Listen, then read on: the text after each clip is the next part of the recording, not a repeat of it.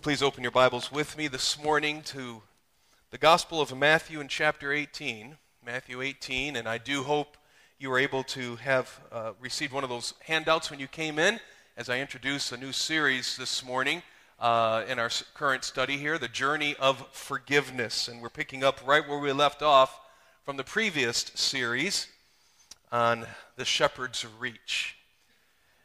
As you're turning there, I don't usually embarrass our visitors because I want them to come back, but there is one visitor I know very well, and you do too. Uh, Pastor Greg DeJarnett and his wife Tara are here. As you know, they serve the Lord by filling pulpits in churches that are between pastors, and, and, and sometimes they go in and help struggling churches as well.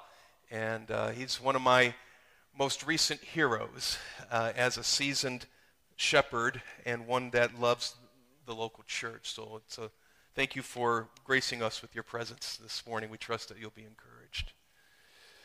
But still invite your visitors. I won't do that with them, okay? All right.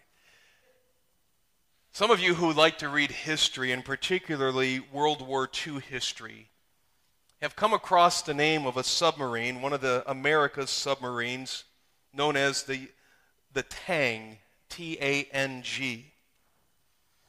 The Tang surfaced under the cover of darkness during World War II to fire upon a large Japanese convoy off of the coast of China. Now, you need to know something about the Tang. It had only been in the theater of war for like just a year or two.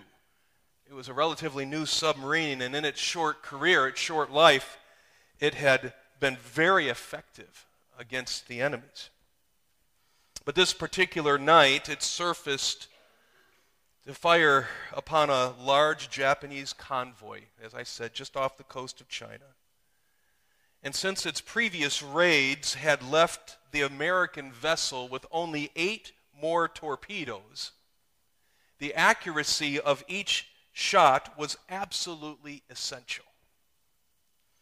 And wouldn't you know it, just like its previous success, the first seven missiles were right on target. But it was the eighth one, the eighth torpedo, that was a problem. When the eighth torpedo was launched, it suddenly deviated and headed right back at the Tang. The emergency alarm to submerge rang out, but it was too late. Within a matter of seconds, the U.S. sub received a direct hit and sank almost instantly, killing many of those on board and sending the rest into the setting of being a prisoners, prisoners of war. You see, that's pretty rough. It's a tragic story. You mean a submarine sunk itself? Yeah, yeah, it is tragic. But equally as tragic some would even say more tragic, is the fact that when a person is angry or bitter and unforgiving of other people in their life, and they, they take that posture only to punish someone else, they are the ones that really are sunk. The unforgiver is the one who is the ultimate sufferer. This topic of forgiveness is urgent. It's urgent. You say, why? Well, I pick up here in your notes. If you are a non forgiver, you leave in your wake, I count at least seven realities. If you won't forgive others, or if you are real choosy on who you'll forgive and who you won't forgive, there is carnage all around you. I think you'll see it when we point at it. Number one, there are changed relationships in your life changed relationships. You say, what does that mean? It means that they're still on the, on the screen, this friendship or this relationship. It could be someone across town or someone across the auditorium or someone in another, another part of your family or even in your marriage. I mean, the relationship's still there.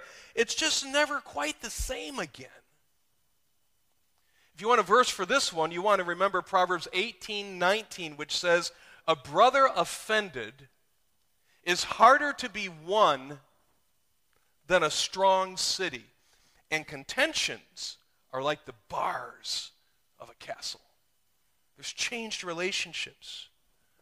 Or we can take it a little further. Number two is destroyed friendships.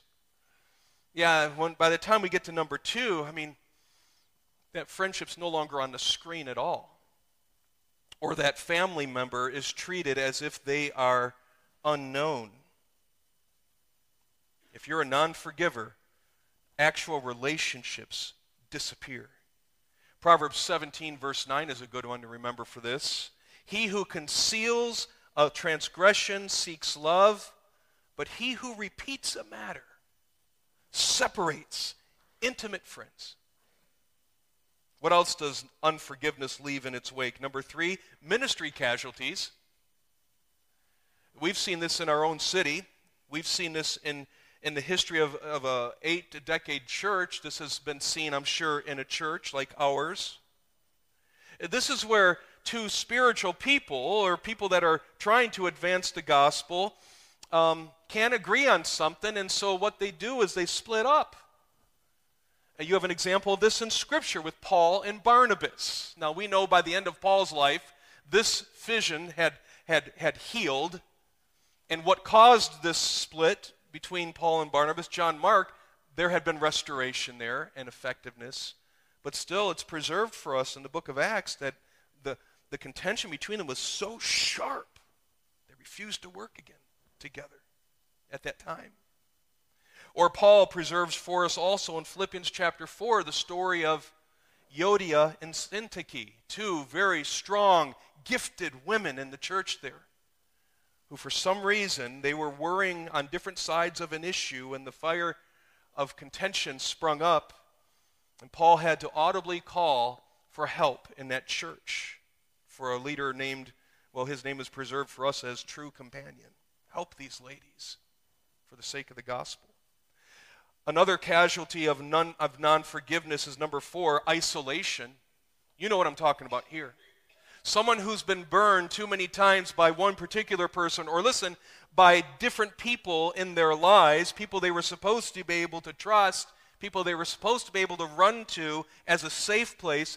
You've gotten burned one too many times. So now, listen, you don't trust anyone. You isolate. And, it's not just that you isolate in the present because you don't trust anyone, but you plan on isolating in the future because, well, you won't be able to trust anyone there. And it gets so bad that sometimes you even revisit the past and people that honestly cared for you and you start to doubt their motives. And so you isolate. And Proverbs 18:1 is a good one to remember for this.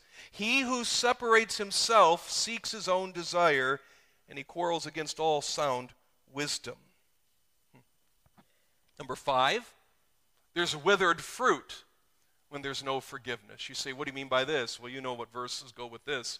Galatians 5 22 to 23. Because you show me someone, you show me a man, you show me a woman who refuses to forgive. They refuse to be defined as a forgiving person. I'll show you someone who cannot mature the fruit of love and joy and peace and patience and faithfulness and kindness and goodness and gentleness and self-control. It's Galatians 5, 22 to 23. You say, I won't forgive those people. I'll say to you, on the authority of God's word, you cannot mature the fruit of the Spirit. You say, well, I'm going to isolate those people to one part of my life, but I'll do the fruit of the Spirit on the other parts of my life. Which one's true? Number six, when there's no forgiveness, sometimes we will find untamed tongues or gossip. We'll find tongues that are easy to spread rumors, accentuate faults, or, direct, or deliver direct hits on a regular basis to people, either to their face or behind their back.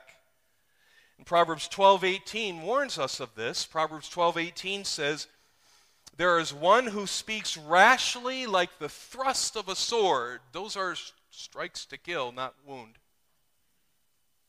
But the tongue of the wise brings healing. Or number seven, for someone who won't forgive, they leave in their wake an unattractive witness. Remember the two ladies I told you about in Philippi, Euodia and Syntyche? Paul will write directly to them, and it's being read in front of the whole church there in Philippi. He says to the man he recruits to help them, named True Companion, he says, Indeed, true companion, I ask you also to help these women who have shared my struggle in the cause of the gospel, together with Clement also and the rest of my fellow workers whose names are in the book of life. He's saying, Come on, you got to step in and help these ladies because the, the cause of the gospel is our concern, and their conflict, their lack of will and grace to reconcile is sending a directly opposite message of the gospel. Their names are in the book of life. Act like it.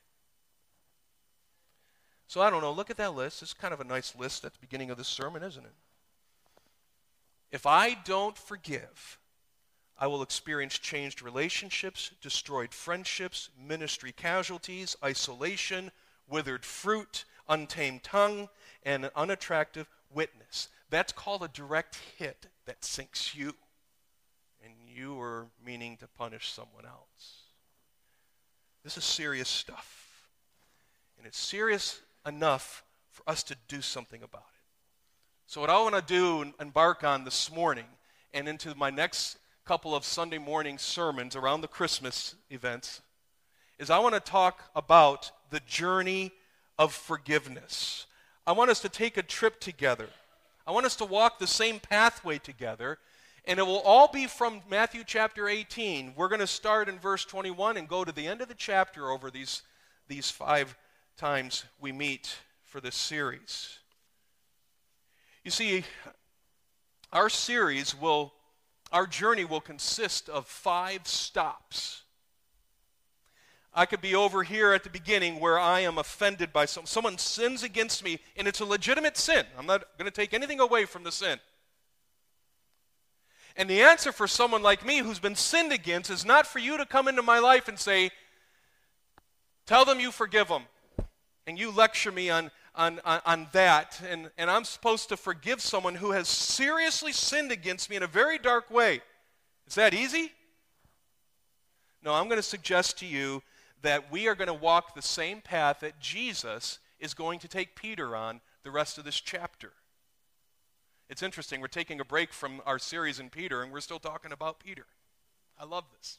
Can't get away from this guy.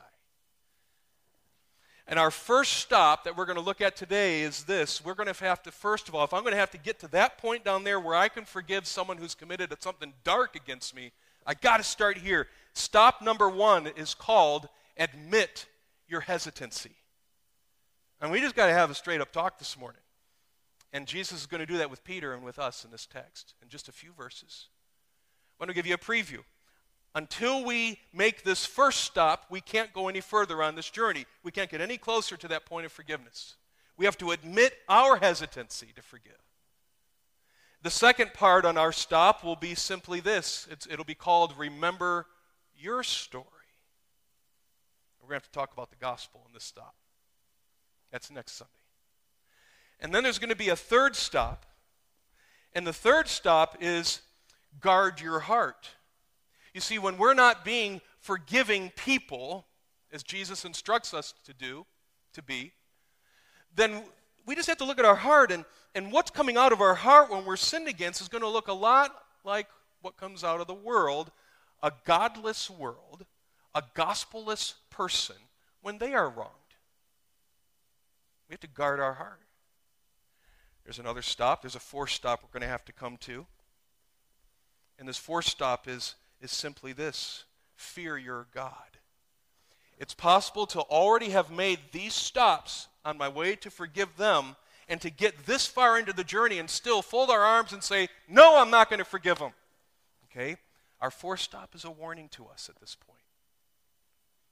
And then finally, at the fifth stop, we are now standing with the person who has sinned against us in a very dark way.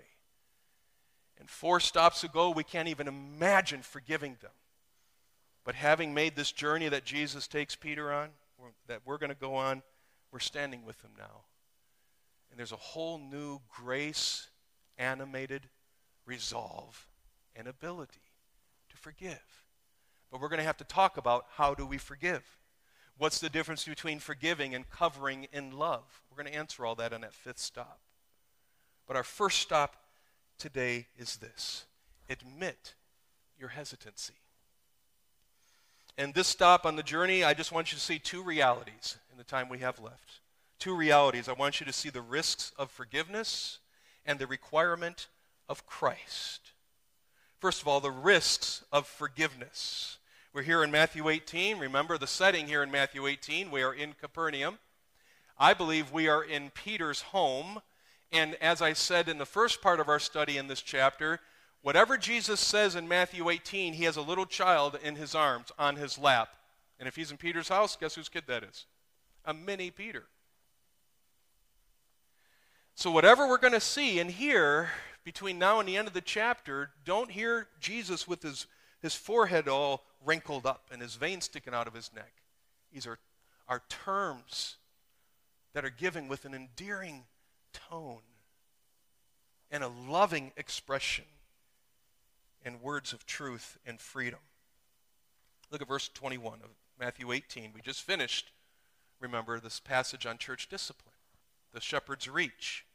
And just so you remember where we, we ended up, when we got to verse 19 and 20, it says, Where two or three on earth are, are gathered, um, about anything that they may ask, it shall be done for them by my Father who is in heaven. For where two or three have gathered together in my name, I'm there in their midst. It's talking about this whole process of, of rescue through the church for a brother or sister who has sinned. Well, Peter, he's in his home. He's always leaning in. He's always the first one to raise his hand. And sometimes he didn't even raise his hand, he just blurted his question out. Here we go in verse 21. Then Peter came and said to him, Lord, how often shall my brother sin against me and I forgive him? Up to seven times? Seven times? I want you to notice a couple things about Peter that's revealed in this question. You got you to give him a little slack here. Number one, he was being generous. When he used that number seven, he was actually being generous. Because the going rate of forgiveness by the religious elite in the Jewish community, preached by their rabbis at this time, was you only have to forgive someone three times. Just three times. And if you cornered their rabbis and said, How do you come up with three? They would open their Bible to the Old Testament, to the book of Amos, and they would show you a phrase that occurs over and over in the opening two chapters of Amos, as Amos works his way through the nations before ending on Israel. He's going to say in Amos chapter 1, verse 3, verse 6, verse 9, verse 11, verse 13, and chapter 2, verses 1, 4, and 6. You're going to see this phrase for three transgressions and for four. That's the phrase. And the rabbis pointed to that text and said, See, you sin against me three times, I'll forgive you. You sin against me a fourth time, I don't have to forgive you because God doesn't for three transgressions or for four. So the rabbis were saying it's at three. That's where it stands because we're in charge. And that's what the Old Testament says, or at least how we understand it. So you see what Peter's doing here. The moment Peter says seven, you can tell that he's, he's really wrestling with this. Because earlier in our Lord's ministry, in the Sermon on the Mount, and I believe several times since then already, He'd heard Jesus say, when Jesus was teaching us how to pray, Forgive us our trespasses as we forgive those who have trespassed against us. And so Peter had been chewing on that and had realized if I'm a forgiven person, I need to be a forgiver. So, what I'm going to do is I'm going to double the bad guys and add one just to get me a little brighter halo. They say three, Lord, it's seven, right? Is that consistent with what I've heard you teach? So give him a little credit. He was being generous. But number two, don't miss this. He was still being hesitant. Peter is still being hesitant. Because the moment Peter still put a number by it, Peter is asking permission can I still keep count? Can I still lean in and keep the stats so I can keep an eye on them? But The problem is, Christ like love doesn't look at the scoreboard. In 1 Corinthians 13:5, even Paul says love does not take into account a wrong suffered. You say, does it ignore it? No, there are real wrongs, and we're going to tell you. That's the fifth stop. Don't get ahead of us. We're talking about a heart, posture here. And Peter's betraying the fact that he's hesitant to forgive still, even with the number seven. You say, well, that's, that's Peter. And we, our hobby is to shake our head at Peter, right? Whenever he asks a question or make a, makes a statement. Let's don't be so hesitant. Yes, Peter's hesitant to forgive more than seven times. But how are you? How am I? I think you will find that we too are hesitant to forgive because of fear. Can I suggest a couple to you pastorally? First of all, there's the fear of insincerity. You would expect me to start here, right? The fear of insincerity. This is the fear that says this Well, how do I know that they are sincere? They want my forgiveness, but how do I know they really mean it?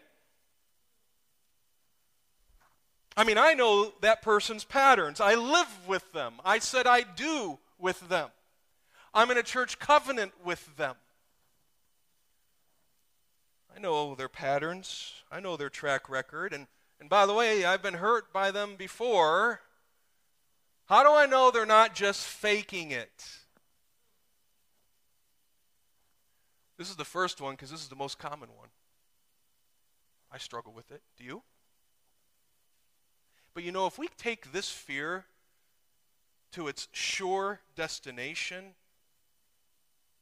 we will never forgive anyone for anything.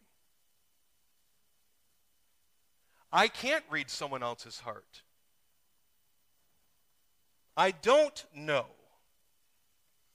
And the Bible gives me an out on this. 1 Corinthians 2:11, who among men knows the thoughts of a man except the spirit of the man which is in him? Or Proverbs 14 verse 10, the heart knows its own bitterness or or Proverbs 20 verse 5, the plan in the heart of a man is like deep water. Maybe you could use a little bit of liberating truth at this point. You see, you and I don't have to answer for their heart. We have to answer for our obedience. True repentance, as we preached two weeks ago, will bring forth fruit. That's 2 Corinthians chapter 7, verses 10 and 11. And you have your local church to help you in the event that there is no fruit. It's called the shepherd's reach. We're talking about you right now. The fear of insincerity talking about me. There's a second fear, the fear of vulnerability. The fear of vulnerability. You, you already know what this one sounds like, right? This is the fear that says in our hearts, well, if I get soft, I'm going to get hurt again. I don't want to be soft because I don't want to get hurt. So, what do, what do we say to that one? What do we say to that one? There is a chance that the person or someone else, if you have too much of a forgiving posture towards people, will hurt you. I mean, that's full disclosure. You say, is that news at this point in the gospel? No. Our Lord had already talked to Peter and over his shoulder to the multitudes in Matthew 5, verse 7, which says, Blessed are the merciful, for they shall receive mercy. And a few verses beyond that, after the Beatitudes, Jesus says, Blessed are those who have been persecuted for the sake of righteousness, for theirs is the kingdom of heaven. Blessed are you when people insult you and persecute you and falsely say all kinds of evil against you because of me. Rejoice and be glad, for your reward in heaven is great, for in the same way they persecuted the prophets who were before you. You say, well, if I'm a forgiving person, I'm going to take some hits in this life as a disciple. And the answer is yes, you will. But our Lord just said in the Sermon on the Mount, it sure puts you in good company. So persecuted they the prophets who were before you. And the one speaking these words in the Sermon on the Mount, Jesus himself, is the ultimate example. I find it interesting that some believe that Paul's thorn in the flesh was a person, not a physical ailment. The thorn in the flesh that he refers to in 2 Corinthians chapter 12. I happen to take that position as well. I think it was a person because it, when in his weakness, in his vulnerability, Paul praised God for a strength from God that he never would have known if he wasn't vulnerable. And he even uses the word persecutions. That's what makes me believe it's a person that's a thorn in his flesh. And I think that's consistent with who was in Corinth. There's a fear of vulnerability. Third, there's a fear of change. Now, you got to track with me on these last two. The fear of change. See, what do you mean? Some people will not forgive someone where there's been a, a long margin developed between them and the other person. Why? Because my not forgiving that person has kind of been nice doing life without them. I haven't missed them. Actually, I can hear the birds sing because they're not in my moments. But they realize that if I'm going to be reconciled to that person, they're going to be up close again. You may have gotten comfortable not liking that guy, that girl. But now, Christ, if you obey him, remember, we're still way over here on the first stop on our trip. If you forgive that person, Christ is going to want you to live out love, joy, peace, patience, kindness, goodness, faithfulness, gentleness, and self control towards that person. That will be change for you. It's a whole lot less work, it seems, keep the margin in. It's a legitimate fear, let's call it what it is. And it's a fear of change that you'll have to go through. Well, there's one more fear, and I need you to track closely with me on this one too. I call this one the fear of exposure. The fear of exposure. You see, whatever it was that happened that was dark way down there that we're even considering forgiving, there's a possibility that you were involved with a sin with that person. Or you can call it a co sin. You were both involved in something dark, and, and in that darkness, there were further wrongs happening. But you're not guiltless in that situation either. Or perhaps they sinned against you in a very dark way, and you, in return, shot your torpedoes at them. But if there's going to be reconciliation, Jesus is telling Peter, as he, as he takes him on this journey, if you're going to reconcile with that person, you not only need to forgive them for their sin against you, but you need to ask their forgiveness for how you sinned with them or against them in return. Your sin in forgiving them would be exposed. After all, Proverbs 18:17 says the first to plead his case seems right until another comes and examines him. Your words, your actions, your attitudes would be brought to the light and need dealt with as well. The fear of exposure. It was old Matthew Henry, the great commentator, who wrote, There's a proneness in our corrupt nature to stint ourselves in that which is good and to be afraid of doing too much in religion, particularly, he writes, of forgiving too much, though we have so much forgiven us. End quote. Now look at that list. You got that list in sincerity, vulnerability, do you see it? Change, exposure. Did you notice the common denominator in all four of those?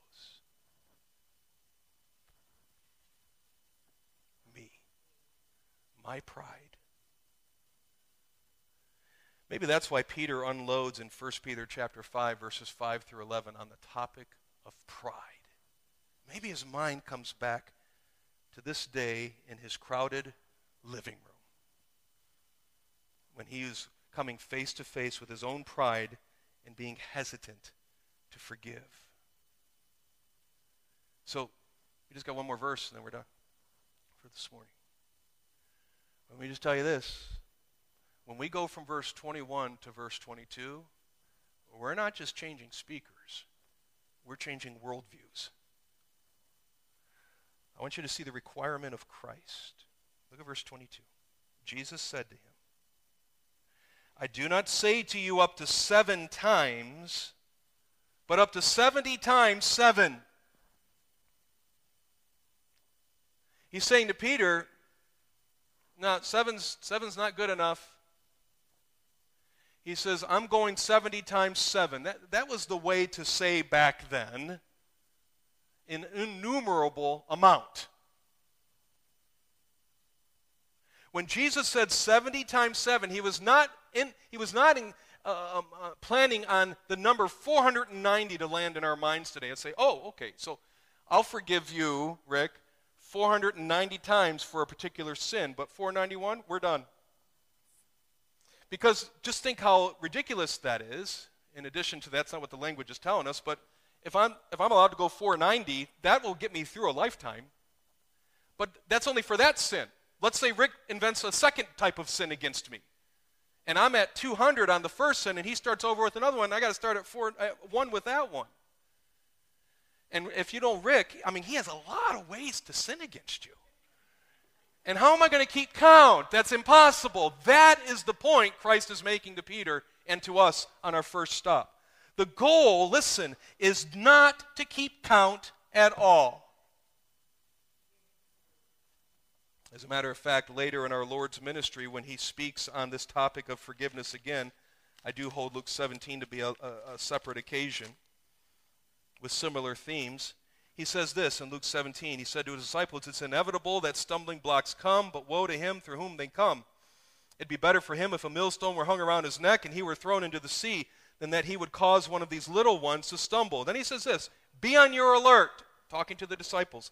Be on your guard. If your brother sins, rebuke him. If he repents, forgive him. And listen to verse 4. It's like Jesus is using Peter's words of seven on him. If he sins against you seven times a day and returns to you seven times saying, I repent, forgive him. What's Christ's key point? Christ's key point is this it's not a matter of points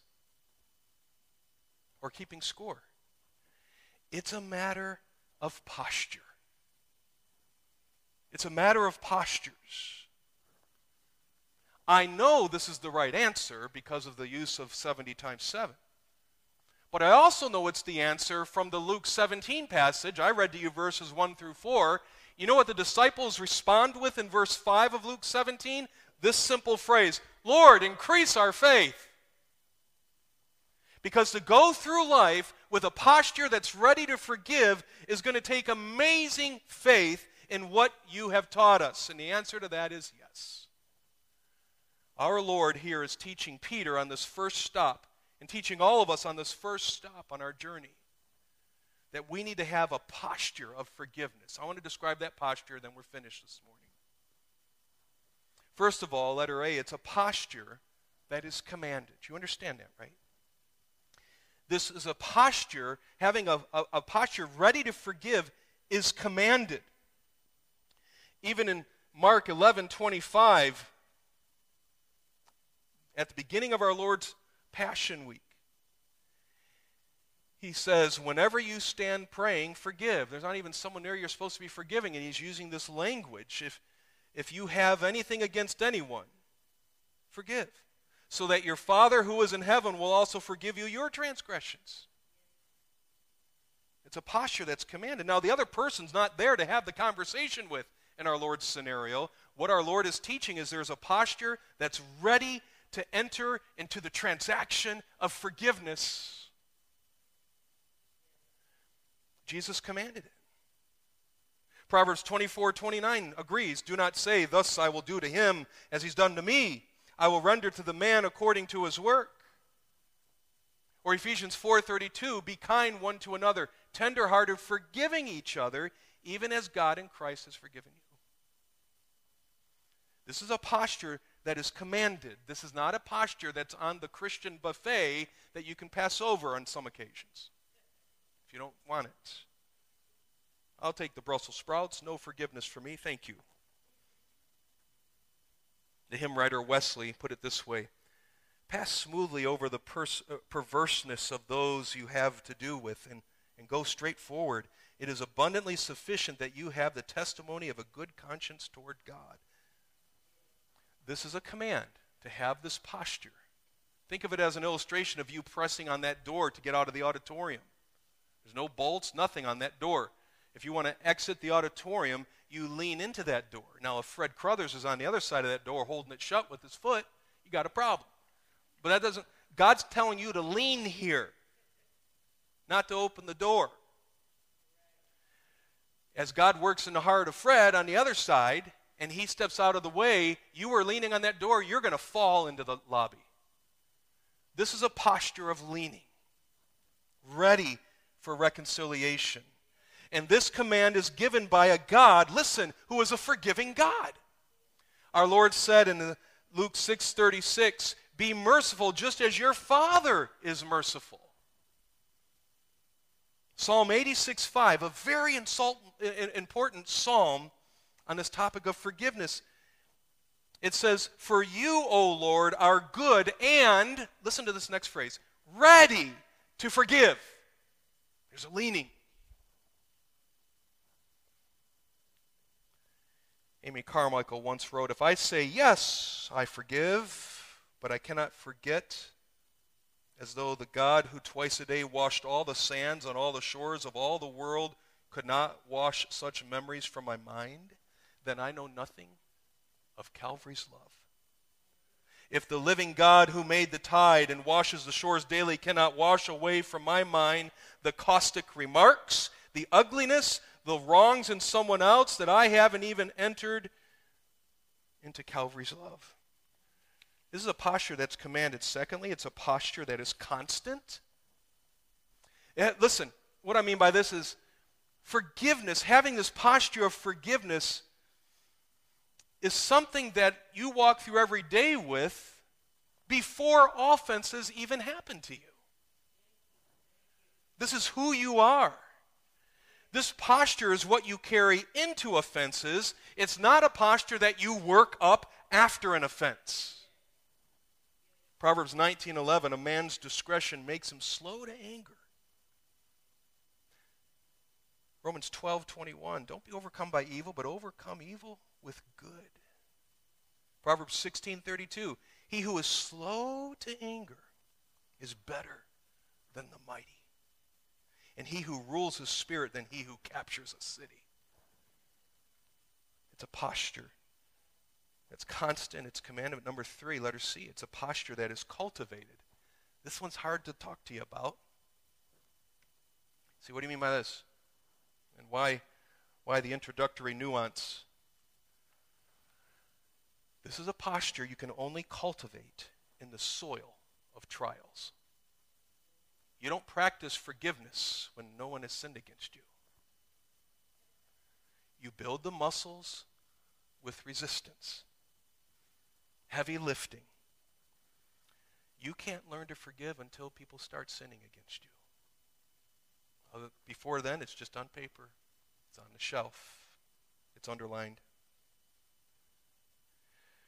Maybe that's what's behind James in James 1 2 through 4. Consider it all joy, my brethren, when you encounter various trials, knowing that the testing of your faith produces endurance, and let endurance have its perfect result, so that you may be perfect and complete, lacking in nothing. This one's a hard one. This means you must be sinned against in order to learn forgiveness. But it's a sweet ride at the end when someone sins against you and in return they get love, joy, peace, patience, meekness, goodness, kindness, self control. Well, there's one more thing about this posture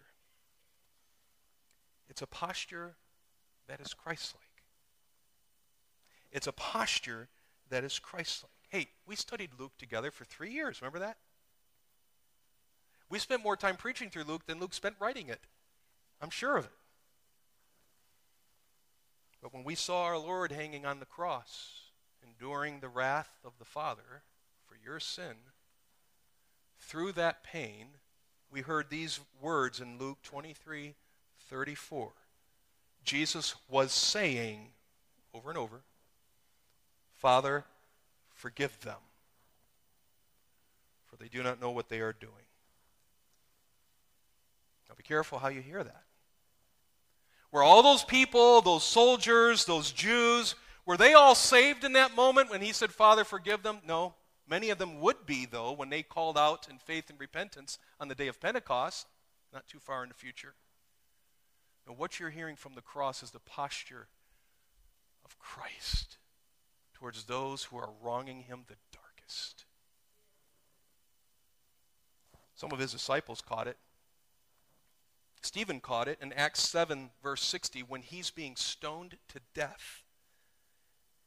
We read, Then falling on his knees, Stephen cried out with a loud voice, Lord, don't hold this sin against him.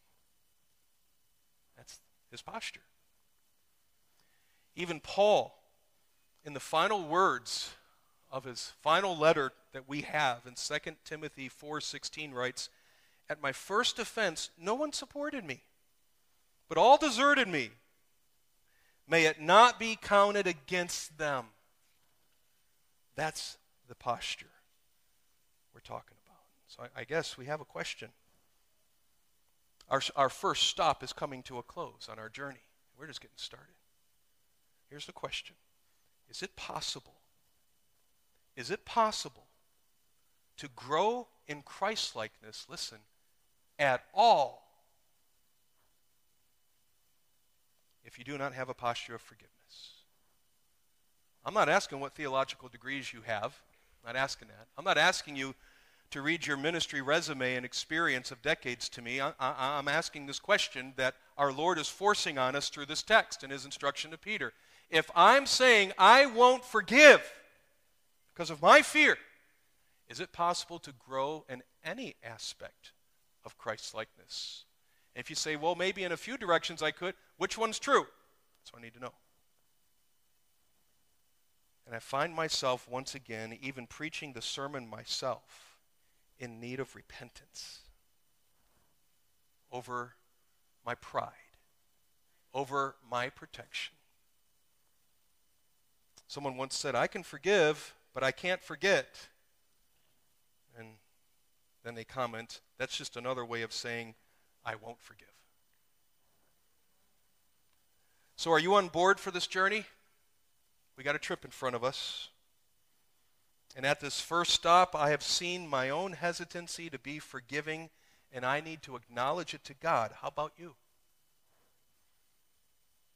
Buckle in for the rest of the trip. I'm going to close in prayer in just a moment. I'm going to ask you to bow your heads right now, and you pray first, silently, in the terms that you wrote down on that paper, repenting, putting off owning a hesitancy to forgive and asking God, no matter who's waiting for you at the end of the journey, and everyone has a different story to tell, no matter what's at the end of the journey, ask God to keep that in the center of your mind and make the journey all the more urgent for you. Would you pray? And then I'll close.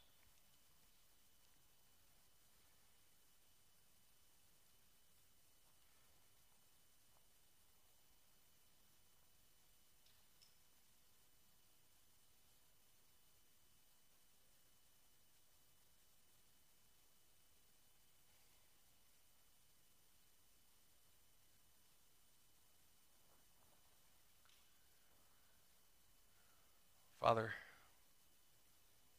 a study on forgiveness seems to be right, bright and welcome usually at first. But when we wade in, it immediately gets heavy. Because in so many of our situations, it's we who need to repent first so that we can forgive well. You're going to show us all the intricacies of forgiveness. We got a journey in front of us. But we must start at this point of repenting over our lust for keeping score, our lust for staying in control, our lust for an easy life where we are allowed to excise people out of our days. Forgive us. Because all three of those assail what you did on the cross. So we must repent. And as we repent, as we confess our proneness and own it, help us to begin to feel a freedom we've never felt in a long time. Oh, we know there's still a journey in front of us. We have four more stops. But loosen our shackles, give us enough freedom and light to give us hope just to make the next stop on our journey. And may this be a journey that will be part of our lives the rest of our lives. For your glory and by your grace. In Jesus' name we pray. Amen.